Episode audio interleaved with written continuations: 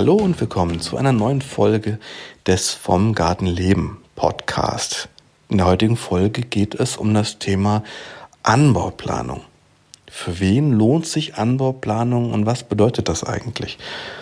Und ähm, ganz ehrlich, ich habe lange von Anbauplanung erstmal gar nichts gehört und mich damit gar nicht beschäftigt in meinen ersten Jahren des Gärtnerns.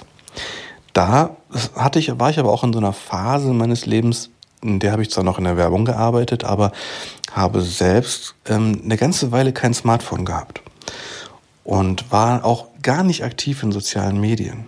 Und wenn ich jetzt deutlich aktiver bin in sozialen Medien und so mitbekomme, mit welchem ähm, wahnsinnigem Eifer sich manche oder sich viele Hobbygärtner äh, damit beschäftigen, mit Planungen, mit also Tabellen entwerfen und ja, und plötzlich schwirren einem überall Begriffe um, um den Kopf mit Fruchtfolge und Kulturfolge und versetzter Ernte und Mischkultur und Beetpartnern und ähm, gestaffelten, gestaffelten Aussaaten und so weiter und so fort.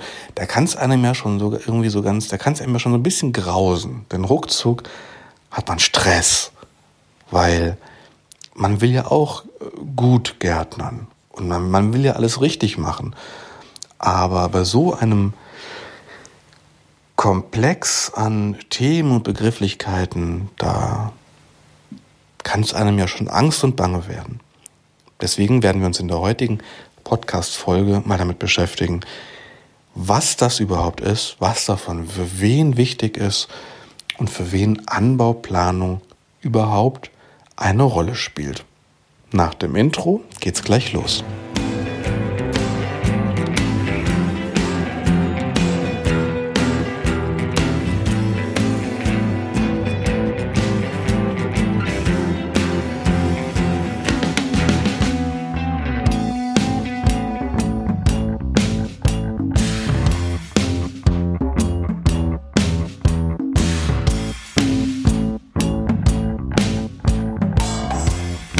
Ich habe das in der Einleitung schon angesprochen. Ich selbst habe mich in den ersten Jahren als Hobbygärtner, beziehungsweise ich, ich sag mal als Privatgärtner, so in Abgrenzung zu dem, was ich jetzt mache, dem Erwerbsgärtnern. In den ersten Jahren habe ich mich mit Planung im Grunde genommen gar nicht beschäftigt.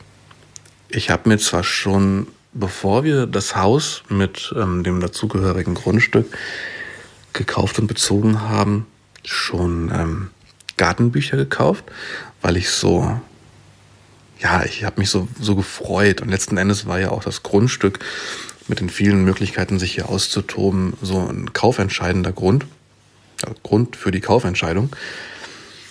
Ähm, ja, und wie gesagt, in der, in der Vorfreude darauf habe ich mir Gartenbücher gekauft, aber als es dann losging mit dem Gärtnern, da habe ich einfach angefangen und habe einfach mal gemacht. Und ich habe in den Büchern kaum, kaum gelesen. Also mal Themen überflogen. Also ich habe mir zum Beispiel ein, ähm, so ein dickes Handbuch, äh, Handbuch Biogarten hieß das, glaube ich, gekauft. Da habe ich mal ein bisschen gestöbert, so in so Themen wie Kompost und so. Und ich hatte ziemlich früh so eine Vorstellung davon, dass ich mh, mm, nicht großartig anfangen will, dann Grünschnitt und Rasenschnitt und so dann wegzufahren zu irgendwelchen Sammelstellen und also weder das noch allzu viel Sachen kaufen will. Also ich hatte recht früh eine Vorstellung davon, dass ich möglichst so einen geschlossenen Kreislauf haben will ähm, auf meinem Grundstück und habe deswegen früh einfach rumprobiert und habe ähm, aus ähm, Strauch und Baumschnitt, Totholzhecken angelegt und aber alles sehr, sehr, ähm, ja, wie kann man sagen, so ein bisschen naiv, improvisiert, irgendwie leidenschaftlich, aber ich habe halt einfach gemacht. So. Das hatte halt auch damit zu tun, natürlich, dass wir das Haus gekauft hatten, hier aber sehr viel ähm, Renovierungsbedarf war, beziehungsweise auch Umgestaltungsbedarf, um das Ganze unseren Vorstellungen anzupassen. Und ja, noch dazu war ich bei der Arbeit sehr eingebunden. Also ich hatte recht wenig Zeit, aber viel Bock. Und ja, habe einfach gemacht. Das empfehle ich ja auch immer gerne. Also mh, natürlich kann man, wenn man das gerne macht, versuchen, möglichst früh zu planen und ja, versuchen gleich alles richtig zu machen. Also heißt, alles, was man so in Gartenbüchern an, an Tipps und an Anleitungen liest, zu befolgen. Wenn man das gerne macht, aber ich habe halt auch die Erfahrung gemacht bei mir und auch bei anderen, dass das eben auch abschrecken kann. Und im Grunde genommen ist das nicht wirklich notwendig. Also jeder, der sich vielleicht so ein bisschen unter dem dem unter Druck gesetzt fühlt, dadurch, dass es eben so viele Anleitungen gibt oder halt, wenn man in den sozialen Medien unterwegs ist, man so viel sieht, wie es andere machen und wie andere so scheinbar perfekte Ergebnisse haben oder schon so viel weiter sind als man selbst. Vergesst es mal alles, das Ganze ist ja kein Wettkampf. Und auch sollte auch kein Wettkampf quasi so gegen einen selbst sein. Man ist ja heute ganz oft und immer wieder so geneigt dazu, aus allem irgendwie so eine Competition zu machen, so eine Challenge oder wie auch immer. Aber darum geht es beim Gärtnern nicht. Es geht nicht darum, wer den größten Kohl hat. Ne, weiß Gott nicht.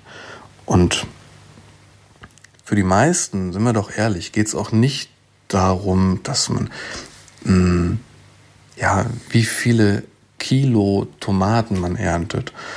Und es geht auch nicht darum, dass jetzt unbedingt der Vorratskeller im Winter voll sein muss, wenn man, wenn man sonst ähm, keinen Zugang zu Vitaminen hätte oder so. Oder, oder am Hungertuch nagen müsste. Also ich finde immer recht sinnvoll, wenn man sich halt so ein bisschen klar wird darüber, was die eigentliche Motivation ist, warum man Zeit im Garten verbringt.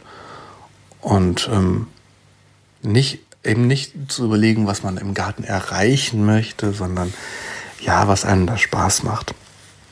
Und ich habe damals so angefangen, ja, wie war das? Ich habe so ein bisschen rumgefragt. Mein, mein, mein Vater hat damals gesagt, genau, der hat, hat gesagt, ähm, wenn du hier nur Wiese hast und hier war vorher nichts, also seiner Meinung nach, was er noch so weiß von früher, so vom Gärtnern, ähm, es macht Sinn, anfangs erstmal Kartoffeln zu setzen, weil Kartoffeln, die Wurzeln tief und so und die lockern und ähm, danach hat man eigentlich, wenn einmal Kartoffeln da drauf waren, dann hat man im nächsten Jahr eigentlich ein ganz gutes Beet und dann kann man alles Mögliche draufsetzen.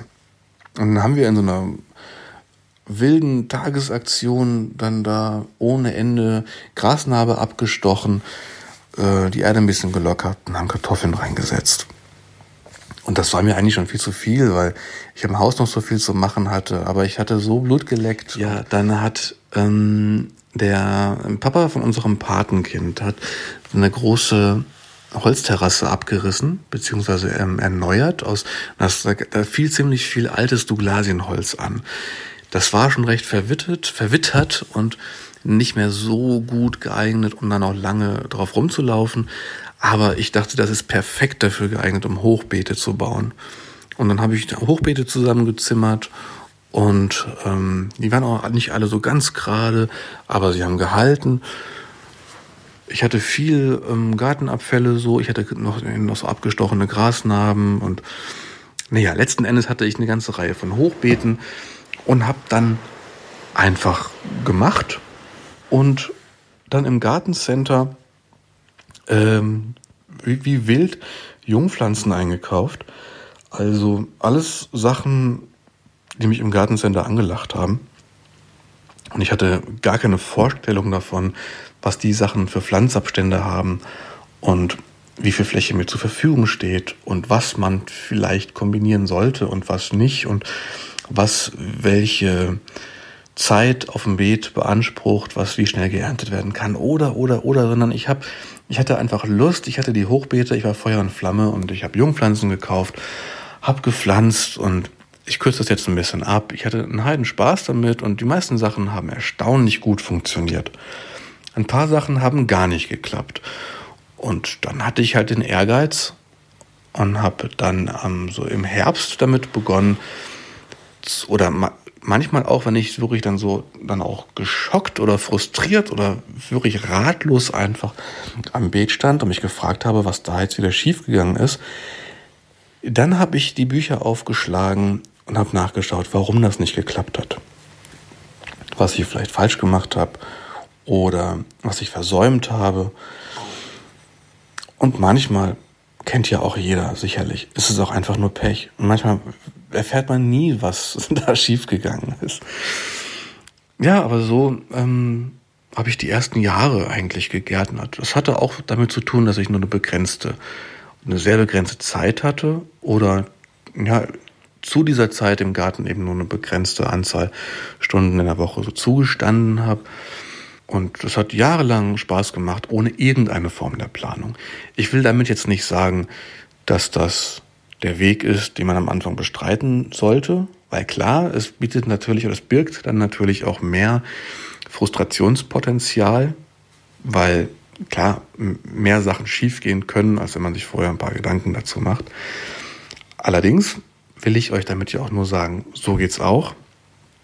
Außerdem denke ich, wird jeder, der eine Zeit lang gärtnert ähm, und die, dich die Freude daran so erhält, zwangsläufig zu dem Punkt kommen, wo er natürlich immer mehr Erfahrung gesammelt hat, aber dann auch irgendwann sich weiterentwickeln möchte. Und damit sind wir nun bei der Anbauplanung mit den dazugehörigen Begrifflichkeiten der versetzten Aussaat, der versetzten Ernte, der, ähm, der Kulturfolge, also mit Vorhaupt- und Nachkultur, der Fruchtfolge, der Mischkultur und wie man möglicherweise alles unter einen Hut bekommt. Ähm, wir fangen mal an mit versetzter Aussaat und Ernte. Denn da geht es um, ganz einfach darum, das kann sich jeder vorstellen und kennt jeder, der seine Erfahrungen mit dem Gärtnern, mit dem Gemüsegärtnern gesammelt hat. Wenn man eine große Menge Salatpflanzen aussät oder an, voranzieht oder auch eine, einfach eine große Menge Salatpflanzen im Gartencenter kauft und die pflanzt, da wird man ziemlich schnell nach, sagen wir, sechs Wochen 30 oder 40 Salate erntereif haben. Und ähm, da stößt man aufs erste Problem, denn wie soll man die verarbeiten? Und Salate neigen dazu, dass sie schnell schießen, also in die Höhe gehen, in die Blüte gehen oder ähm, bitter werden. Also da hat man ein Problem, wenn zu viele auf einmal erntereif sind. Deswegen einfachste Lösung, man möchte gerne versetzt ernten, also lieber mh, mm, jede Woche, sagen wir, drei Salate ernten können, anstelle von 30 Salaten auf einmal. Das ist recht einfach umzusetzen. Wenn ich also drei Salate pro Woche ernten will, dann sollte ich jede Woche drei Salate pflanzen, was bedeutet, dass ich im Vorfeld jede Woche, es ist jetzt sehr klein skaliert, ne? also jede Woche drei Salate aussäen sollte. Oder vielleicht fünf, für den Fall, dass welche nicht aufgehen oder später kaputt gehen. Also, ihr versteht's, ähm, all das muss ich staffeln, Ne, vom ersten Schritt an überlege ich mir halt einen Rhythmus, eine Woche oder zwei Wochen, oder dass ich ne, zum Beispiel alle zwei Wochen so und so viel Salate sähe, dann wieder mit einem Abstand von zwei Wochen pflanze und letzten Endes dann auch mit einem gewissen Abstand ernten kann. Und so mir das staffeln kann über die Saison weg. Das macht nicht bei allen Pflanzen Sinn. Bei Tomaten würde man das natürlich nicht machen. Die äh, tragen ja aber auch ohnehin ähm, über einen längeren Zeitraum und können immer wieder beerntet werden. Bei anderen Pflanzen wie zum Beispiel Kohl macht das auch nicht unbedingt einen Sinn. Also jetzt bei Weißkohl zum Beispiel, wenn der erntereife Köpfe gebildet hat, dann erstens könnte der dann auch noch eine Weile auf dem Beet stehen bleiben. Andererseits kann man den aber auch dann einfach ernten und einlagern und sich aus dem Lager eine Weile bedienen. Also versetzte Aussaat, Ernte, ich denke, das ist klar. Schwieriger wird es dann, wie sich das in die komplette Planung einbinden lässt. Aber bleiben wir weiter bei den Begrifflichkeiten. So, denn dann kommt die, mh, hm, machen wir erst, ja, ich denke, machen wir erstmal die Kulturfolge, die sich zum Beispiel aufteilt auf Vorkultur, Hauptkultur, Nachkultur. Also Kulturfolge heißt nicht, wie man vielleicht ähm, die Pflanzen auf seinen Beeten im Laufe der Jahre rotieren lässt. Das ist die Fruchtfolge. Kulturfolge ähm, heißt, welche Kulturen stehen möglicherweise innerhalb eines Jahres auf dem Beet. So, ne, man, man kann ähm, einfach abwarten, bis das Frühling, bis, bis der Frühling so richtig, äh, so richtig da ist, bis es warm ist, bis ich sage, okay, jetzt, äh, jetzt gehe ich raus und Gärtner, ne, jetzt haben wir Anfang Mai, die Auswahl in den Gartencentern ist groß, jetzt kaufe ich mir meine Salatpflanzen, meine Kohlpflanzen mm, und setze sie in die Ernte, jetzt äh, setze setz sie in die Beete, jetzt friert es auch nachts nicht mehr. Kann man machen. Ähm, wenn die Sachen dann fertig sind, dann werden sie geerntet und dann ist vielleicht auch schon der Herbst nahe und dann werden die Beete abgedeckt oder so. Dann hat man eine Kultur in der Saison auf dem Beet stehen. Allerdings, ich hatte ja gesagt, man wird sich irgendwann höchstwahrscheinlich weiterentwickeln wollen. Und ein Grund kann sein, dass einfach der Platz begrenzt ist. Der Platz, den man zur Verfügung hat oder eben auch die Zeit, die man zur Verfügung hat, was ja so korreliert, denn wenn die Zeit begrenzt ist, dann möchte ich natürlich auch möglichst wenig Arbeit haben. Also nicht die dreifache Menge Beete bearbeiten, sondern lieber mit lieber eine höhere Intensität haben auf einer kleineren Fläche anbeten. Beziehungsweise auf, auf der Fläche, die ich habe, von der ich weiß, dass ich sie bearbeiten kann, dass ich das mit meiner Zeit und Organisation hinbekomme, da einfach mehr rausholen. Und das heißt dann zum Beispiel, dass ich im zeitigen Frühjahr vielleicht im Haus schon vorziehe, Rucola oder einen anderen schnell wachsenden Salat und den sehr früh auf die Beete gebe, sagen wir mal im März, dann vielleicht mit einem Vlies, mit einem äh, Wintervlies abdecke. Nicht, weil damit es keine Frostschäden bekommt, da sind die meisten dieser Sachen sehr tolerant, sondern dass es gute Wachstumsbedingungen hat, so dass ich dann den, sagen wir den Rucola oder vielleicht Radieschen in der Direktsaat, dass ich die dann Anfang Mai zum Beispiel schon ernte oder Mitte Mai und dann die im Haus vorgezogenen Tomaten in die Beete setze, die dann wiederum je nach Wetter und ob ich ob es bedacht ist oder sagen wir, die Tomaten stehen bis September oder bis Oktober, vielleicht sogar bis Ende November, ähm, dann können wir im Anschluss zum Beispiel noch Feldsalat sehen. Kann dann schon ein bisschen zu spät sein. Vielleicht geht noch ein Asiasalat wieder mit einer Fließabdeckung.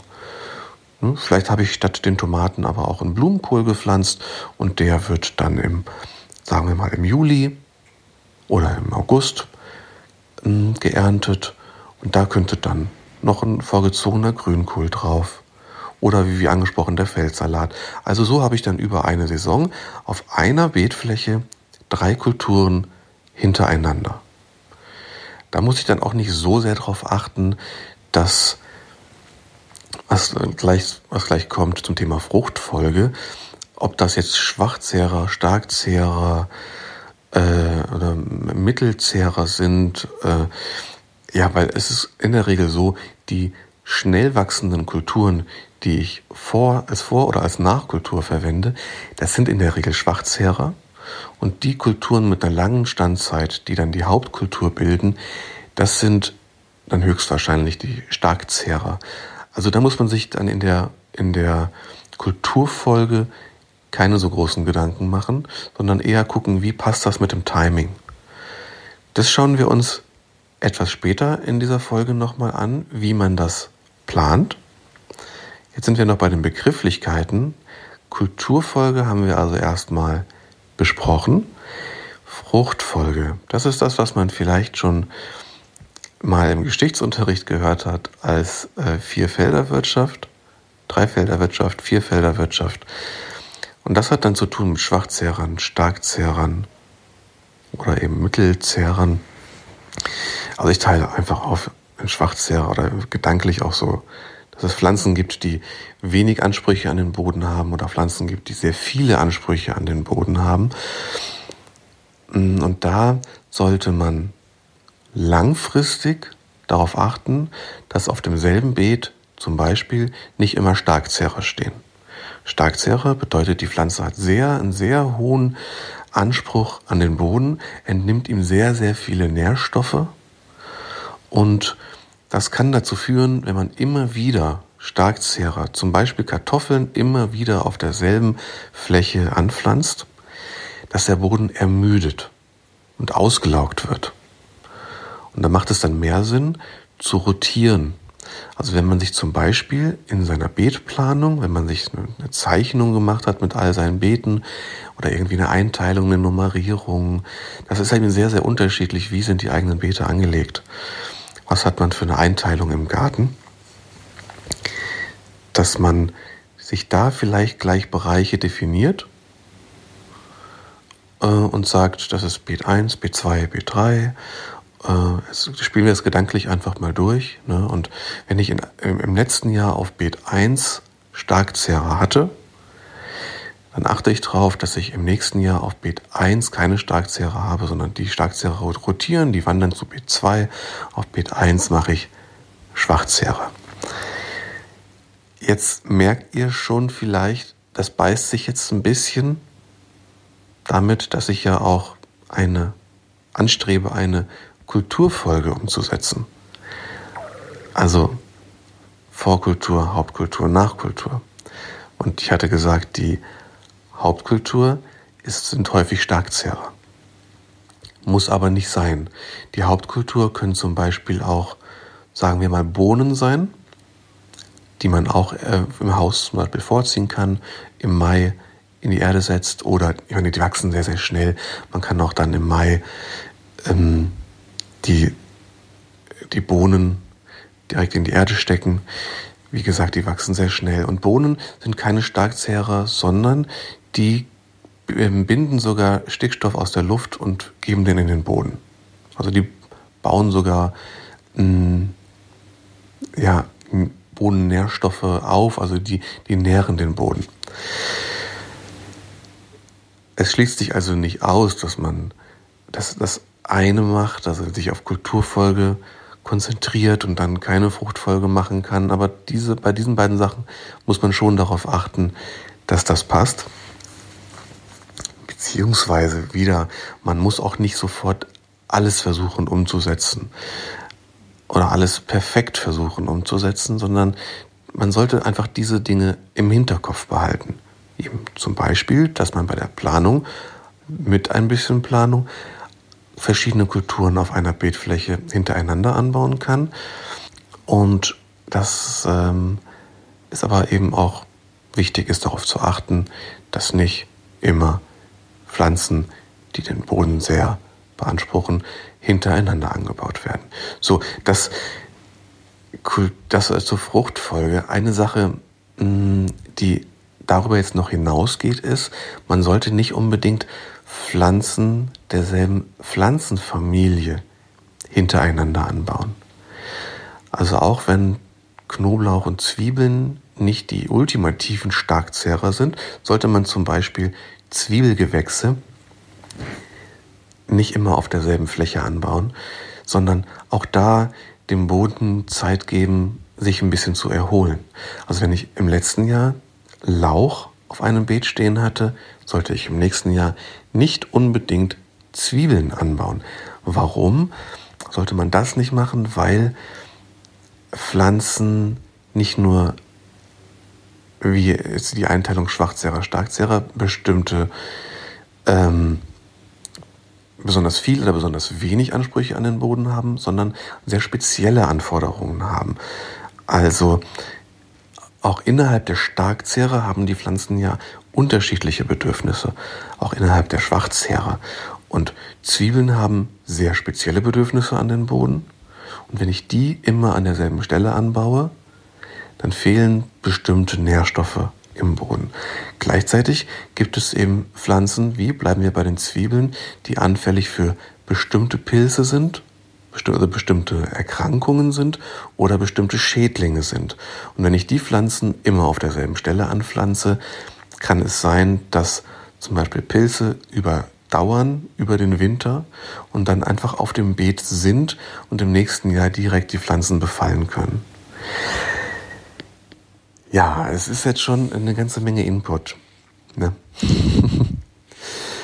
Zu all diesen Dingen, also gibt es im Internet zum Beispiel oder auch in Büchern tausende Listen und Tabellen. Wer da ins Detail gehen möchte, ich will jetzt nicht tausend Beispiele nennen, einfach da mal nachschauen und ähm, nach den Pflanzen, also die einen interessieren, da, da mal gucken. Was ist ein Starkzehrer, was ist ein Schwachzehrer? Also grundsätzlich würde ich empfehlen, erst zuerst mal eine Liste zu machen mit den Sachen, die man anbauen möchte und ähm, dann gezielt zu den Pflanzen sich die Informationen holen und als Bemerkungen aufschreiben, dazu schreiben. Und dann kann man in seine Planung gehen. Es bringt jetzt nichts, alles theoretisch zu beachten. Ich würde das alles gezielt eben ähm, auf Basis der Pflanzen zu machen, die man anbauen möchte. Genau, und sich da speziell Tipps zu holen. Oder eben besonders, also ich würde sowieso besonders immer erstmal darauf achten, auf die Sachen, die man auf keinen Fall machen sollte. Diese zu beachten. Also zum Beispiel Kartoffeln nicht immer auf dieselbe Fläche, Zwiebeln, Lauchgewächse nicht immer auf dieselbe Fläche.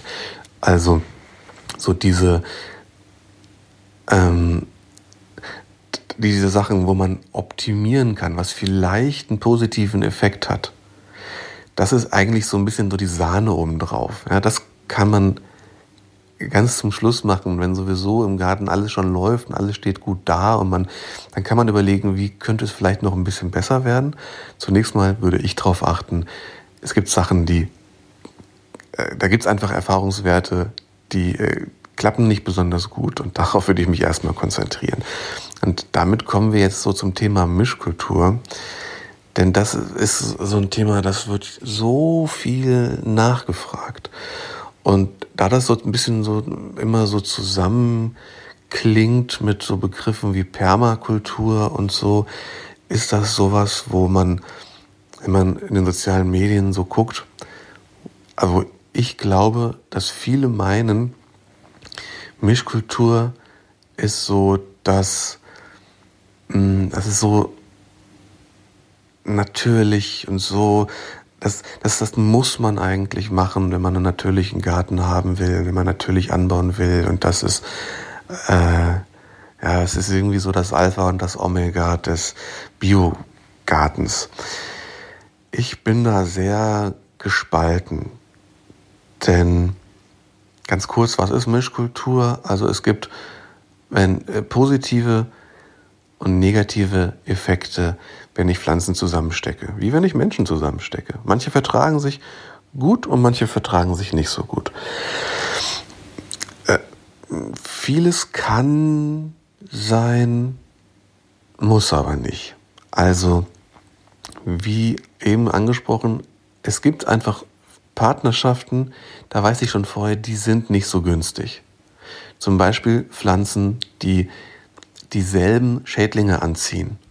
Da ist es klar, wenn ich die, wenn ich jetzt vier Beetreihen habe und pflanze vier verschiedene Gemüsesorten, aber alles Gemüsesorten, zum Beispiel derselben Pflanzenfamilie, die dieselben Schädlinge anziehen, dann ist die Wahrscheinlichkeit, dass, auf, dass, dass diese vier Beetreihen von diesem Schädling befallen werden, natürlich sehr groß. Deswegen sollte ich das vermeiden. Jetzt gibt es aber auch ganz, ganz viele positive Effekte, die möglich sind. Haben bestimmt, ähm, habt ihr bestimmt alle schon gehört, so klasse, typische Beispiele sind, man sagt, wenn man Knob dass das äh, sehr günstig sei, wenn man Knoblauch zwischen Erdbeeren pflanzt.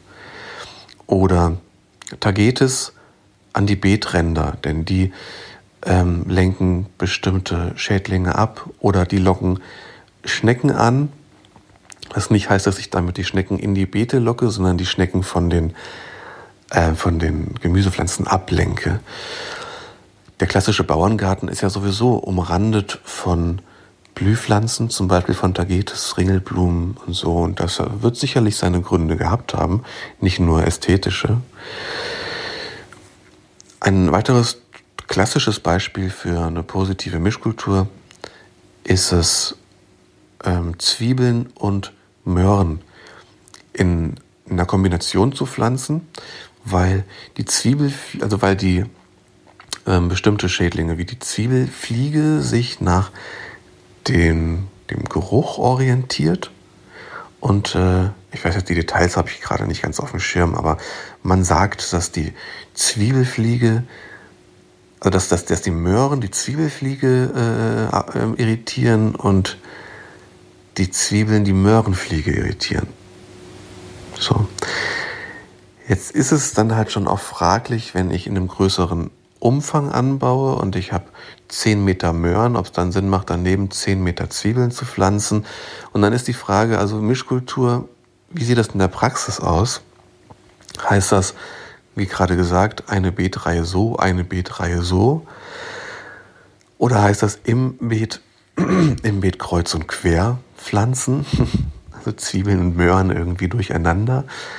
Eine Reihe so, eine Reihe so oder ja, und das, das geben die Tabellen, die ich euch ans Herz legen würde, wenn euch das interessiert, die vielen, vielen Tabellen, die es gibt, dazu in Büchern und im Internet, die geben da eher wenig Auskunft drüber.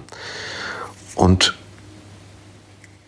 ja, das ist eben so, warum tue ich mir so ein bisschen schwer damit? Das Ganze hat sicherlich viele positive Effekte aber die sind ja kein, kein Muss. Also der Punkt ist der, dass Mischkultur die ganzen Sachen, die ich vorher genannt habe, deutlich verkompliziert.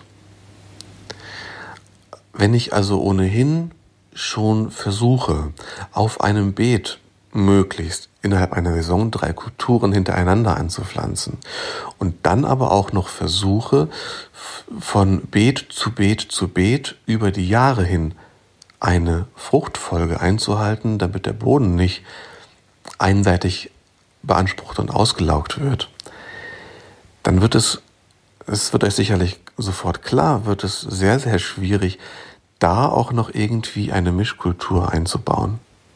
Also da positive Effekte über Beetpartnerschaften zu erzielen. Und da ist es dann die Frage, ähm, von welcher Seite aus möchte ich das Ganze angehen und in welchem Bereich gehe ich Kompromisse ein? Denn wenn ihr versucht, da jetzt wirklich so ein hohes Maß an Perfektion anzusetzen, dann werdet ihr verzweifeln. Also das nimmt euch den Spaß und das macht es tierisch kompliziert. Und da, da kann man sich dann auch fertige Beetpläne irgendwo runterladen, die möglicherweise all das berücksichtigen. Aber wo ist da dann der Spaß an der Sache? Denn grundsätzlich solltet ihr doch damit anfangen, euch zu überlegen, welches Gemüse, welche Salate, welche Früchte möchte ich gerne haben und dann irgendwann zu überlegen, wie plane ich die in meinen Garten, dass das funktioniert und dass ich das am Ende auch alles ernten kann. Deswegen nehmt von fertigen Plänen Abstand oder lasst euch höchstens davon inspirieren. Ja, Mischkultur. Also ich habe zum Beispiel mal in einem Video von Sascha Selfbio gesehen und Marcel von der Gartenoase. Da haben die beiden das angesprochen und der Marcel hat auch gesagt, also Marcel als Profigärtner hat gesagt, dass, dass er bei der Intensität, die er eben anstrebt, das eben auch nur ganz, ja, nur kaum berücksichtigen kann und vor allen Dingen darauf achtet, dass die erwiesenermaßen negativen Effekte von bestimmten Partnerschaften, hm, dass er das äh, versucht zu vermeiden. Ja, darüber hinaus sei es jetzt jedem freigestellt, inwieweit er diese Mischkultur praktiziert. Mein Vorschlag wäre, fangt erstmal an, kommt ins Gärtnern und sammelt eure Erfahrungen. Und dann könnt ihr, wenn ihr zum Beispiel merkt, dass es ein Problem gibt, dass ihr immer wieder Probleme mit der Möhrenfliege habt, dann könnt ihr sagen, okay, ich decke das Ganze mit ähm, Insektenschutznetzen ab. Oder ihr sagt, ich probiere das jetzt mal mit einer Mischkultur und gucke, mh, hm, was, was das für einen Effekt hat. Denn ja, das Ganze ist so ein bisschen auch wie, finde ich, so ein bisschen wie so bei, wie bei Naturheilkunde. All das hat sicherlich Effekte. Aber ich würde das schon so machen, dass ich auch einen Vergleich habe. Also, oder so ein bisschen aus, quasi aus der Not heraus. Also, wenn ich ein Problem habe, versuche ich das vielleicht mit sowas, bevor ich zu Maßnahmen greife, wie, äh, ne, wie, Schutzmaßnahmen oder so. Also wie durch, durch, ähm, durch Netze oder vielleicht durch irgendwelche Brühen und Jauchen und kann ich es dann ja mal versuchen ne, ob das vielleicht durch eine Mischkultur sich äh, beheben lässt oder vermeiden lässt oder positiv beeinflussen lässt. Ja, ihr merkt jetzt sicherlich schon, ähm, das Ganze ist nicht, gar nicht so kompliziert. Kompliziert wird es dann, wenn ich versuche, alles zu berücksichtigen. Und das kann so nicht klappen, sondern das ist eine sehr individuelle Geschichte. Ich komme jetzt mal zu, zu, ähm, zu einer, so ein paar Fragen. Ich hatte ja im Vorfeld äh, euch gebeten, wenn ihr Fragen habt zum Thema Anbauplanung, die ich berücksichtigen soll in dieser Podcast-Folge, dass ihr mir die stellen könnt. Und da habe ich ja auch wirklich viele schöne Fragen bekommen. Und eine Frage, die häufiger kam, war zum Beispiel, wie finde ich die richtige Mischkultur? Und da wäre jetzt meine Antwort, die richtige Mischkultur, könnte ich sagen, gibt es nicht. Oder die richtige Mischkultur ist deine Mischkultur.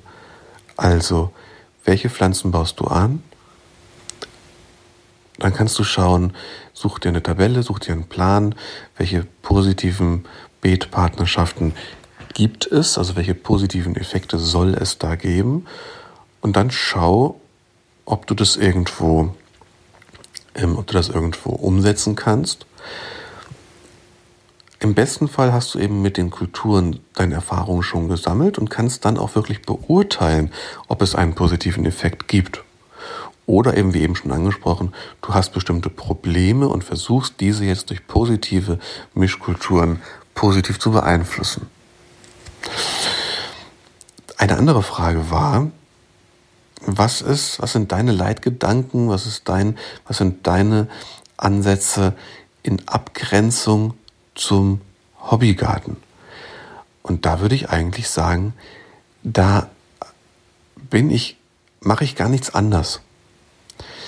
Ähm, das ist ja so das Konzept des Market Gardens. Also ich baue Gemüse mittlerweile ja im, ähm, der, als Erwerbsgärtner an oder in der Erwerbsgärtnerei, aber nach dem Prinzip des Market Gardenings, was so viel bedeutet, ne, wie Gärtnern für den Markt, also ich mache im Grunde genommen alles so, hm, wie man es in einem kleinen Garten macht. Also nicht wie in einer großen Landwirtschaft. Also alles, wie das ein Gärtner eben machen würde, nur in einem größeren Maßstab. Da ist es dann halt so, damit man das dann noch mit Handarbeit und mit natürlicher Bodenbearbeitung und so weiter bewerkstelligen kann, achtet man darauf, dass es eben möglichst intensiv ist. Aber die Methode heißt dann auch biointensiv, weil es eben sehr natürlich ist. Ähm, aber im Grunde genommen mache ich das alles nicht anders, als ich es auch im kleinen Privatgarten machen würde. Wo man im Privatgarten vielleicht sagt, ja, Gemüse möchte ich anbauen für meine, ähm, also weil ich gerne selbst angebautes Gemüse essen möchte, aber gleichzeitig ist es mir wichtig, dass ich ein blühendes Paradies habe und dass ähm, und vielleicht habe ich so einen Permakulturansatz, äh, nachdem ich sage, alles da hat seinen Platz und alles darf wachsen. Ja, das, das mache ich nicht. Also ich bin der Meinung, dass was ich mache, ist Permakultur. Das kann ich auch gleich erklären, denn das war eine, auch eine Frage. Allerdings kann ich nicht, hat nicht jedes, jede Pflanze ihren Platz auf meinen Beeten. Also ich habe ähm, jetzt etwa 1000 Quadratmeter Beetfläche, Die sind alle standardisiert. Na, jedes Beet 10 Meter lang, 75 Zentimeter breit. Und da soll nur wachsen, was ich da wachsen haben möchte auf den Beeten. Nämlich die bestimmten Gemüsesorten. Allerdings haben meine Flächen große Bereiche mit Totholzhecken, mit Obststräuchern, also viele Bereiche, die auch verwildern dürfen, äh, Wildsträucher, Obstbäume, äh, viele Randstreifen, die in Ruhe gelassen werden, viele Flächen, die blühen können. Das Ganze ist ja ein System. Es muss ja nicht, also auch Permakultur muss ja nicht auf jedem Zentimeter als geschlossenes System erkennbar sein, sondern die gesamte Fläche soll ja ein System bilden. Und ähm, ja, von daher, wie gesagt, ist das im Grunde genommen ein aufgeblasener kleiner Hobbygarten. Was vielleicht eben anders ist, weil ich besonders das intensiv haben möchte, weil ich möglichst viel ähm, und möglichst planbar ernten möchte, dass ich eben mehr in die Planung gehe. Deswegen komme ich da gleich jetzt nochmal drauf nach den Begriffserklärungen, wie man so eine Planung machen kann. Ähm, aber ganz kurz möchte ich nochmal den Begriff der Permakultur ansprechen, denn diese Frage kam auch. So, planst du in Zukunft mehr Permakultur umzusetzen? Ich hätte es schon mal gesagt, ich bin nicht so der Freund von Etiketten, so was ist Permakultur und was nicht. So, ich bin auch so der Meinung, äh, wenn ich auf Instagram gucke oder auf Facebook, dass manche Leute sich äh, aus recycelten äh, Backsteinen eine Kräuterspirale machen und dann sagen, das ist Permakultur, weiß ich nicht. Also für mich bedeutet Permakultur, und ich denke, da bin ich recht nah bei denen, die den Begriff geprägt haben, dass man ein System schafft, was sich möglichst weitgehend selbst aufrecht erhält und möglichst geschlossene Kreisläufe abbildet. Und ich meine auch, dass dieser Begriff Permakultur ja eigentlich, dass da ja Permanent Agriculture drin steckt, also dass das eigentlich Überlegungen waren, die Landwirtschaft wieder mehr zu einem geschlossenen System zu machen und ähm, sinnvolle Systeme zu designen, dass die, die Landwirtschaft wieder langfristig tragfähiger wird, indem Boden aufgebaut wird und äh, man eben lebendige Böden zum Beispiel erzeugt, äh, statt Böden Nährstoffe zu entnehmen und dann durch Dünger wieder auf und dann die Pflanzen mit, mit, mit Dünger aufzupäppeln, weil der Boden äh, immer toter wird. So. Äh, ja, da braucht man keine Kräuterspirale für oder, oder sowas, ne? oder unbedingt eine Windfalle oder so. Das sind alles wichtige, schöne Aspekte. Und ähm, sicherlich haben Permakulturdesigner, die dann Pläne zeichnen, wo dann das Element rein muss und das Element rein muss und das und Zonen und so. Das hat alles sicherlich irgendwie seine Berechtigung. Für mich heißt Permakultur geschlossene Kreisläufe. Und ich finde es witzig, dass manche Menschen, manche, manche Betriebe haben irgendwie Permakultur in ihrem Betriebsnamen zum Beispiel. Und dann sehen Menschen diese standardisierten langen Beete mit Gemüse und sagen, was ist denn daran Permakultur?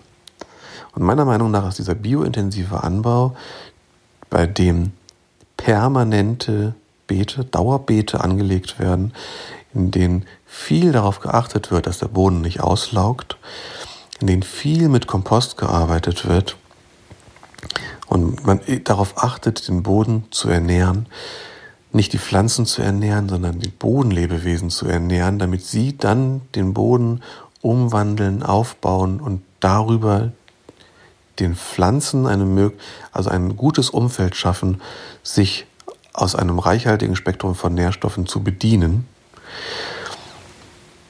Mm, ja, und, und man den, den Boden möglichst wenig bearbeitet, möglichst wenig invasiv.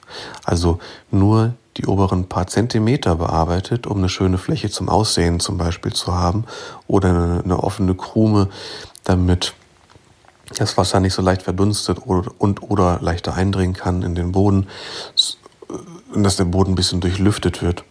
Sowas, dass eben nicht gefräst wird, nicht umgegraben wird. Das sind für mich schon alles wichtige Bestandteile, die Elemente einer, eines Permakulturdesigns sind. Ja, und ähm, zum Beispiel, dass man dann auch Regenwasser auffängt, dass man seinen Kompost, seine ganzen Garten, in Anführungsstrichen Gartenabfälle eben selbst verkompostiert und so eigentlich ein System bildet, das sehr, sehr unabhängig wird von eingekauften Dünger oder eben das davon, dass man Gartenabfälle wegfährt, so, sondern ja, das System sich zu großen Teilen selbst aufrechterhält.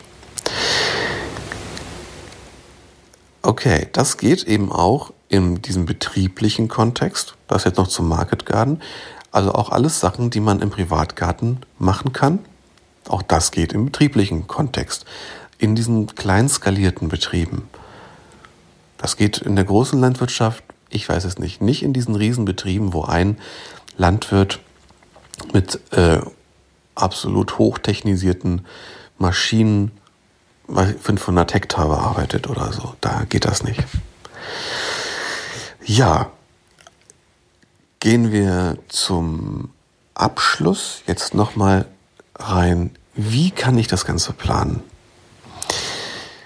Also meine Empfehlung wäre zuallererst mal, wenn ihr euch überlegt habt, welche Pflanzen ihr anbauen wollt und ihr das, sagen wir, das Saatgut gekauft habt, nehmt euch eure Saatguttütchen und auf den meisten stehen die wichtigsten Fakten drauf, nämlich Zeitfenster für Voranzucht, also Aussaat äh, innen, Aussaat im Freiland,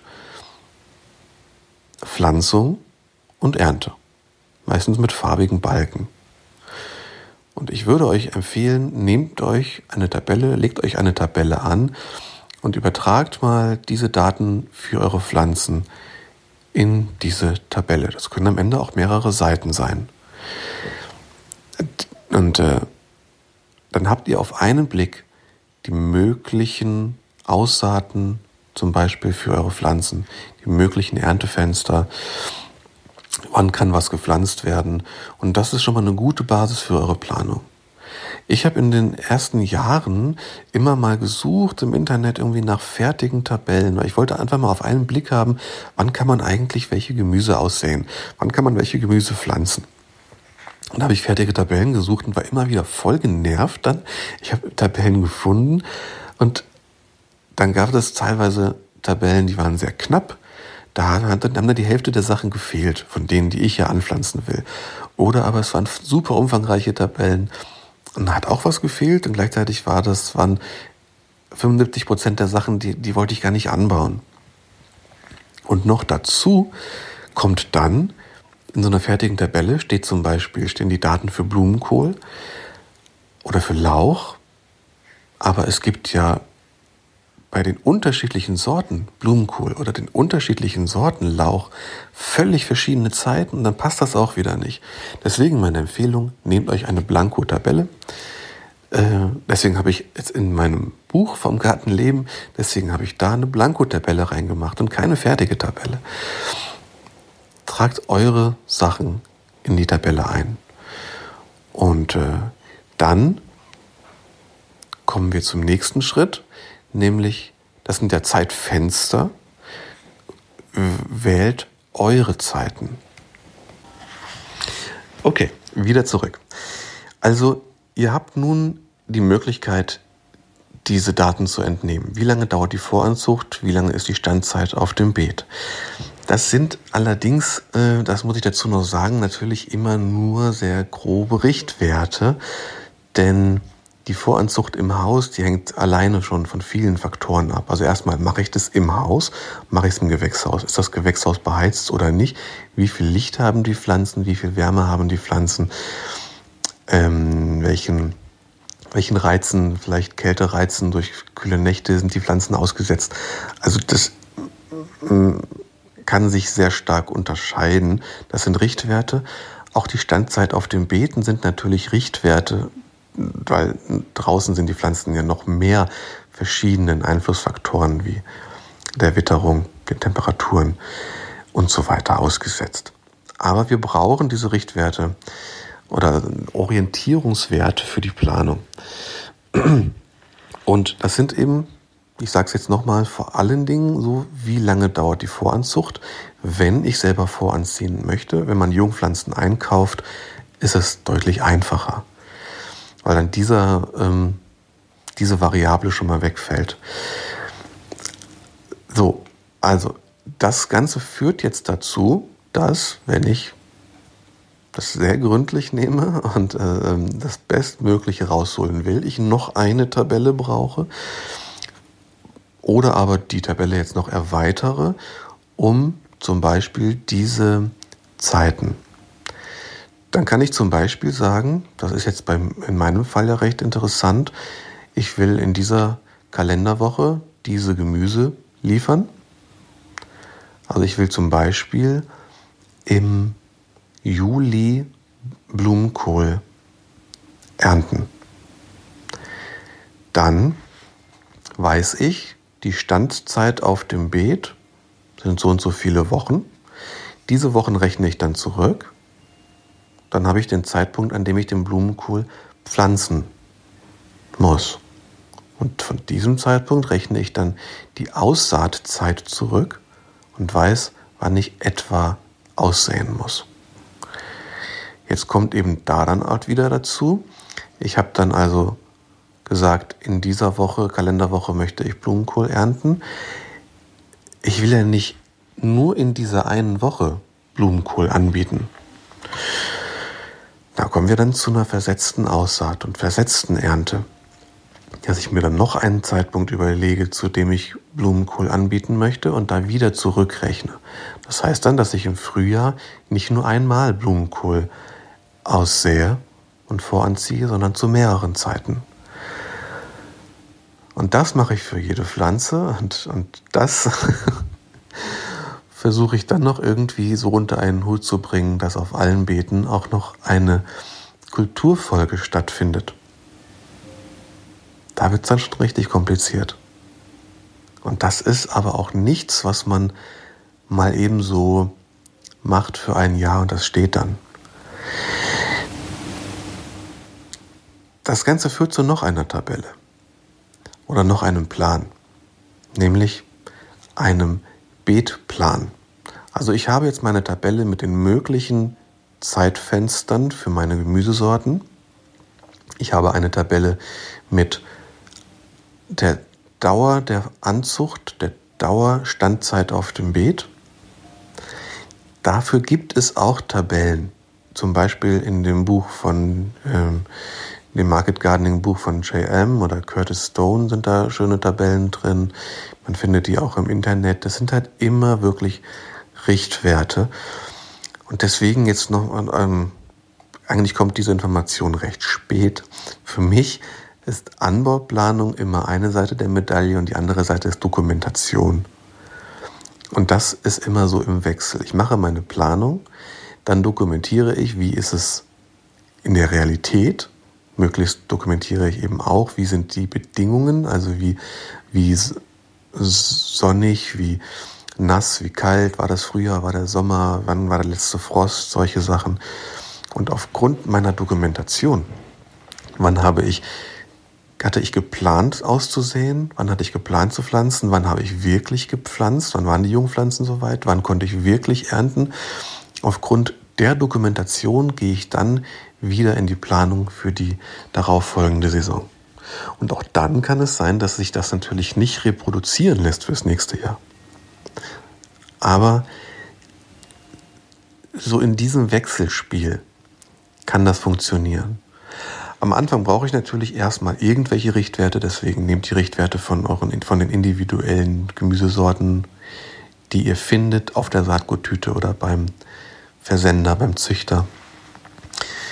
Mm, schaut euch ruhig auch, vergleicht das so ein bisschen mit äh, Referenzwerten, die ihr findet. Fragt, fragt auch andere. Also ich habe die Anbauplanungen von einer Reihe anderer Gemüsegärtner mittlerweile und keine davon kann ich so für mich übernehmen. Die sind so unterschiedlich, aber ich habe mehrere Möglichkeiten zu schauen und für mich so Mittelwerte zu finden von den relevanten äh, Daten. So, also die Tabelle für die einzelnen Pflanzen mit den Zeitfenstern habe ich. Ich habe die Tabelle mit den, ähm, den Zeiten, wie lange wird vorangezogen, wie lange stehen sie auf dem Beet. Jetzt mache ich einen Plan meiner Beete mit dem abgebildeten Jahresverlauf. Also all das wird einfacher, wenn man standardisierte Beete hat. Deswegen ist das so die grundsätzliche Voraussetzung für ähm, die Erwerbsgärtnerei.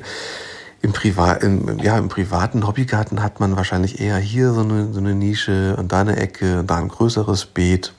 Aber ich mache es jetzt mal an, dem, an meinem Beispiel, äh, weil das, wie gesagt, für die Planung eigentlich essentiell ist oder es auf jeden Fall deutlich vereinfacht.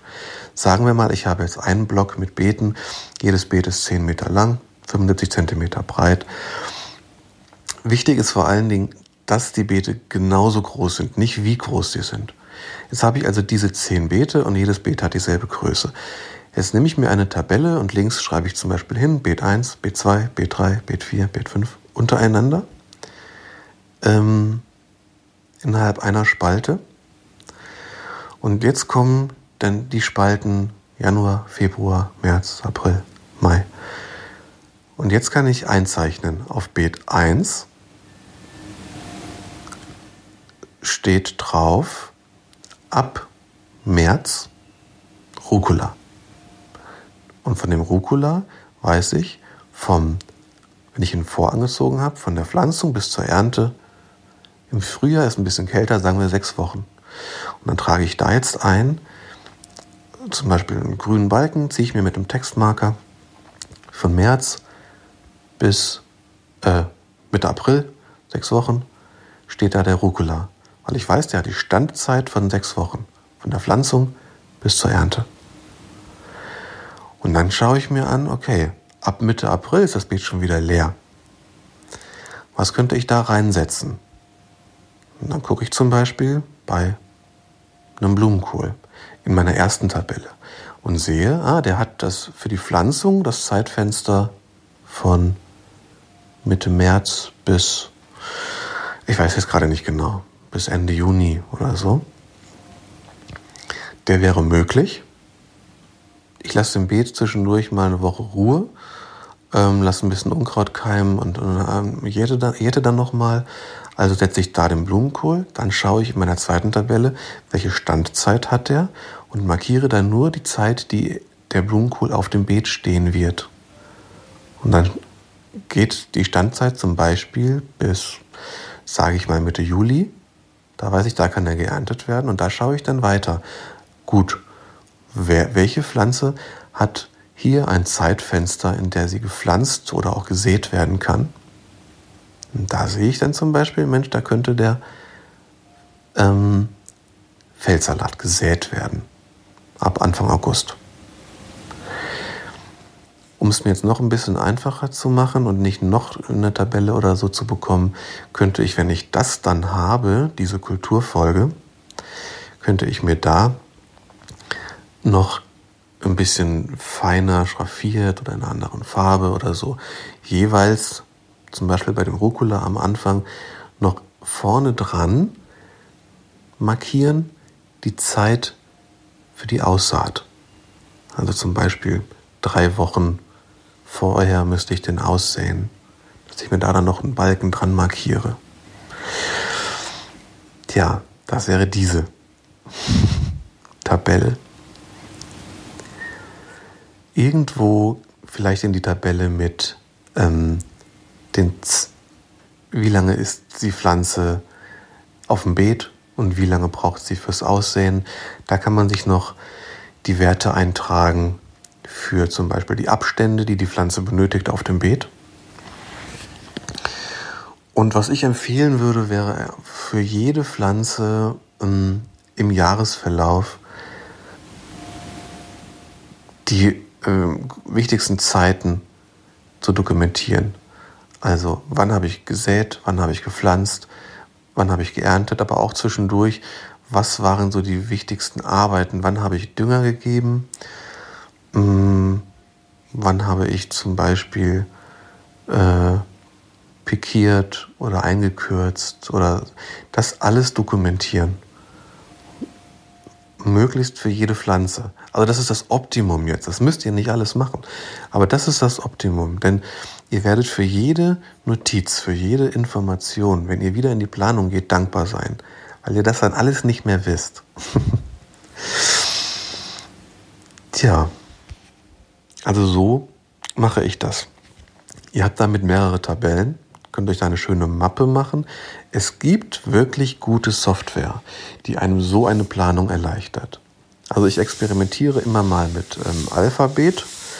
Alphabet.org ist das, glaube ich. Die gibt es für, fürs Smartphone und ähm, auch so für den Browser am Desktop-PC finde ich ganz gut. Hat der App fehlt einiges äh, noch. Also die ist auch immer noch in der Entwicklung, aber die sind da sehr fleißig am entwickeln. Ich finde die sehr gut. Die haben auch jetzt ein sehr angenehmes neues Preismodell. Ich glaube zwei Euro im Monat oder so. Das und man kann jeden auch jeden Monat kündigen. Also da würde ich könnte ich es wäre eine Empfehlung, damit mal ein bisschen zu experimentieren.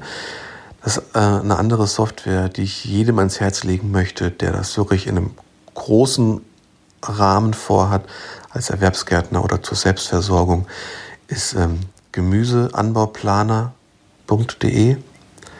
Das äh, entwickelt unter anderem von Urs Maug, den ich, äh, den ich auch kenne. Und das ist eine tolle Software, die sich gerade auch immer noch in der Entwicklung befindet. Und die gehen ganz viel auch auf Vorschläge ein und bauen neue Features ein in die Software da, ähm, das führt all diese Tabellen, die man sonst so händisch macht, alle zusammen.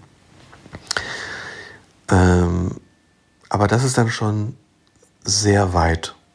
Das kostet auch deutlich mehr. Für Erwerbsgärtner ist das ein Klacks. Ja, das ist wirklich ein, ein guter, guter Preis. Ob es sich für den Hobbygärtner lohnt, ähm, fraglich. Unter Umständen ab einem gewissen Maß. Ich würde aber jedem empfehlen, erstmal mit händischen Tabellen zu beginnen. Denn Software, jede Software hat ein eigenes Konzept und hat einen eigenen Ansatz, hat aber auch eigene Grenzen. Jede Software hat Dinge, die sie kann und die sie nicht kann. Und wenn ihr anfangt mit eigenen Tabellen, die möglichst blanko sind und möglichst einfach sind, dann findet ihr erstmal heraus, was hilft euch, eine Orientierung zu bekommen. Wie muss so eine Tabelle aussehen? Wie muss so ein Plan aussehen? Wie kann ich am besten dokumentieren? Ja, also beginnt am besten auch erstmal mit Tabellen auf dem Papier. Auch bevor ihr irgendwie sowas nutzt wie Excel oder so. Das sind alles Sachen, die haben ein gewisses Korsett. Und ihr müsst euch da gewissen Regeln unterwerfen. Fangt am besten immer erstmal an mit wirklich greifbaren Tabellen, die ihr vielleicht sogar von Hand zeichnet auf dem Karo-Papier. Und findet eure persönliche, individuelle Form der Dokumentation und Planung. Und wenn ihr dann ungefähr wisst, wie das für euch aussieht und wie das für euch funktioniert, dann könnt ihr versuchen, das zum Beispiel in Excel oder in irgendeine Tabellenkalkulation umzusetzen. Die kann euch dann natürlich auch schon viel Arbeit erleichtern, indem eine Tabelle sich automatisch Daten aus der anderen Tabelle äh, zieht und so. Da bestimmte Sachen einfach ausrechnet. Es gibt da Tabellen und Planer, die können zum Beispiel, wenn ihr für eine Pflanze eingebt, das sind die Abstände auf dem Beet in der Reihe und zwischen den Reihen und so groß sind meine Beete, dann sagt euch die Software oder dann sagt euch eine intelligente Excel-Tabelle, dann habt ihr auf 10 Meter Beet so und so viele Pflanzen. Braucht ihr und könnt ihr ernten. Kann man ja einfach ausrechnen. Kann eine Software aber auch und dann muss man es gar nicht mehr ausrechnen für keine Pflanze, sondern nur einmal die Formel eintragen. Aber fangt am besten an, zeichnet euch eure Sachen und der größte Tipp, findet eure eigene Planung, also eure eigenen Gliederungen und so weiter und findet eine für euch passende Form der Dokumentation. Und wenn ihr plant, dokumentiert. Vergesst das nicht. Denkt bitte nicht nach der Planung, jetzt habe ich das endlich alles, jetzt wird das ganze Jahr nur gegärtnert und dann plane ich das neue Jahr. Dokumentiert. Denkt dran, das sind die beiden Seiten der Medaille. Beides braucht ihr. Ja, und dann kann ich euch eigentlich nur noch viel Spaß dabei wünschen, viel Erfolg und vor allen Dingen macht euch nicht verrückt. Das ist kein Wettstreit. Und selbst wenn ihr Ansprüche habt, in eine umfangreiche Selbstversorgung zu kommen oder sogar erwerblich zu gärtnern, auch dann muss das alles nicht perfekt sein.